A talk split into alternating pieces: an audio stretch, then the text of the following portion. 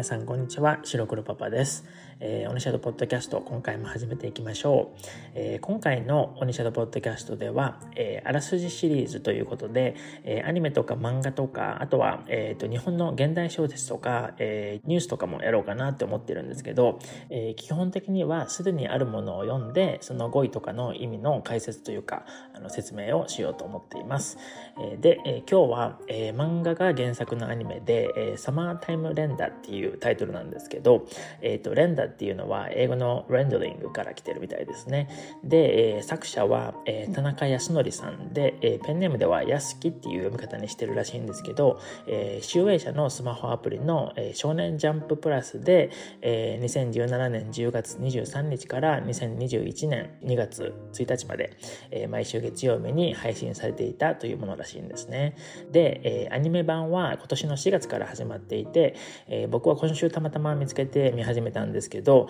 あの結構面白いのでこれはおすすめできるかなという感じですね。で、えー、今回はこのアニメの公式サイトにあるあのあらすじをそのまま読んで語彙の説明とかをしようと思っています、えー、語彙とか表現の勉強にもなると思いますし、えー、ちゃんとコンテクストというかあの状況がちゃんとあるのであの使い方とかも分かりやすい感じかなと思うのでぜひ勉強してみてくださいね、え、それでは、え今日は第1話のあらすじを読んで解説してみます。ね。えー、第1話、えー、さよなら夏の日。幼なじみ、小船牛尾の訃報を聞き、和歌山市人ヶ島へ2年ぶりに帰郷した網代新平。葬儀に参列した新平は親友の菱形壮から牛尾には他殺の可能性があると打ち明けられる。さらには牛尾の妹、美代までも牛尾は殺されたと訴える。人ヶ島には自分と同じ姿の影を見た者は死ぬという伝承があった。生前美代は牛尾の影を見たという。というふうなあの第1話のあらすじなんですけど、えー、言葉の説明を一つずつしていきますね。えー、まず、えー、幼なじみこれは、えー、ちっちゃい時、まあ、子供の頃の、えー、友達という意味なんですけどあのでも仲良くなかったら幼馴染って言わないと思うんですよねあの例えば同じ学校に行ってた子で特には仲が良かったわけではなくて単に知ってるだけだったらあのクラスメートとかあとそのまま学校が一緒だった子とかそういう言い方になるんですね。えー、次、え、不法えこれは、え誰かが亡くなったというお知らせという感じですね。なので基本的には訃報が届くとか訃報を聞くっていう使い方ですね。え次に、え帰郷する。えこれは、え実家とか生まれ育ったところに帰るということですね。え他にも、え里帰りするとか帰省するっていう言い方もありますね。帰省するが一番よく聞くかもしれないですね。え帰郷するはちょっと書き言葉というかもうちょっとフォーマルな感じではありますね。え次、え葬儀。これは、えーとお葬式のもうちょっと硬い言い方ですね。えー、次、えー、参列する、えー、これもフォーマルな言い方で、え、葬儀に参列するというふうにあの葬儀っていうフォーマルな言葉と一緒に使われてますね、え、意味は参加するっていう意味なんですけど、え、基本的にはあの結婚式とかお葬式とかそういったあの式関係のイベントに、え、参加するという意味で使われることが多いですね、えー、他のもうちょっと柔らかい言い方だと,、えーと、葬儀に参列するというのは、え、お葬式に出るとかあの行くという感じで言うことが多いかなと思います。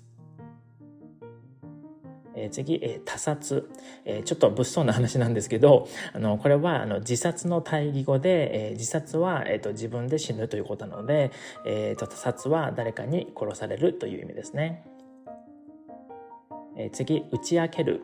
えこれは隠さずに全部話すとかあんまり言いたくないようなことを思い切って話すとかいう意味ですね。あのこの場合は、えっと、妹の美代が実は、えー、牛尾が誰かに殺されたかもしれないということをいろんなあの人に大きな声では言えないけどあのちょっと内緒で主人公の新平には話したということですね、えー、他の使い方では、えーと、秘密を打ち明けるとか、えー、悩みを打ち明けるとかそういう感じですね。あの秘密も、えーと、悩みもそんなあの大きな声でたくさんの人に言いたくないというか言わないですよね基本的にはね、えー、なので打ち明けるという言葉が一緒に使われることが多いんですね、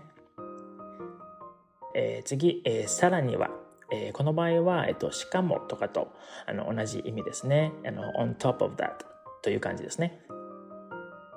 えー、次、えー、何々までも、えー、これはちょっと驚きとか予想外なこととか、そういう状況を言うときに使うんですね。えこれがまずニュアンスですね。えっ、と、さらには、後ろの妹、ミオまでも、後ろは殺されたと訴えるというふうに書いてあったんですけど、え最初に友達の層が、えっ、と、後ろは誰かに殺されたかもしれないって言ってて、その後に、え後ろの妹も同じことを言って、あの、新平はびっくりして想定してなかったったという状況なんですね。なので、えっ、ー、と、後ろの妹のミオまでもの部分を、えー、ちょっと英語で言うと、まあ、あの、even Shio's younger sister Mio also said the same thing みたいな感じですね。なんとなくわかりますか、えー、次、えー、訴える。えー、これは、えー、to sue someone という意味もあるんですけど、えー、この場合は、えーと、強く真剣に言うという感じの意味なんですね。で、えーと、妹のミオはお姉ちゃんは殺されたっていうのを真剣に新平に伝えているということですね。えー、次、えー、伝承。えこれは言い伝えっていうのがもう少しあの柔らかい感じの言い方だと思うんですけど、え、昔から長い間伝えられてきた話という感じの意味ですね。次、えー、生前。えーと、これは生きると前という漢字で生前と書くんですけど、えー、死ぬ前の生きていた時という意味ですね、えー、実はこれちょっと面白くてあの生後っていう言葉もあるんですけどあの漢字はあの生きると後ですね。でこれは生まれた後っていう意味なんですね。なのであの生前も生後も生きている間の話になっちゃうのであの漢字だけを見ると前と後ろで対義語っぽいんですけどあの意味は反対の意味じゃないんですよね実はね。えー、という感じで、えー、第1話の語彙の説明をしてみました。えー、公式サイトにあのあらすじは載ってますのであの気になる方は覗いてみてくださいね。まあこんな感じであのちょっと前から、えー、試験的にやってたんですけどあの少し説明をしながらやっていく感じのオニシャドポッドキャストにしていこうかなと思っています、えー、それではオニシャドの文章に移ります、えー、今回も、えー、N3 の文法で、えー、何々からまたは、えー、何々ことからという文法を使って文章を書いてみました、えー、それではリピーティング用に少しずつ読みますね。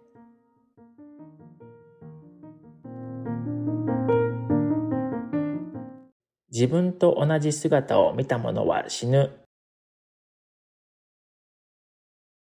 という言い伝えがあることから、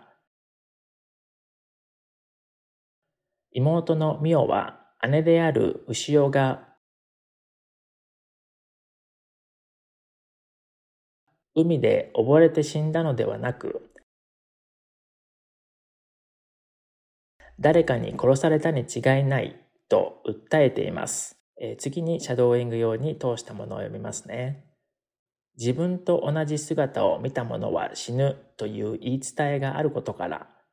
妹のミオは姉である牛尾が海で溺れて死んだのではなく、誰かに殺されたに違いないと訴えています。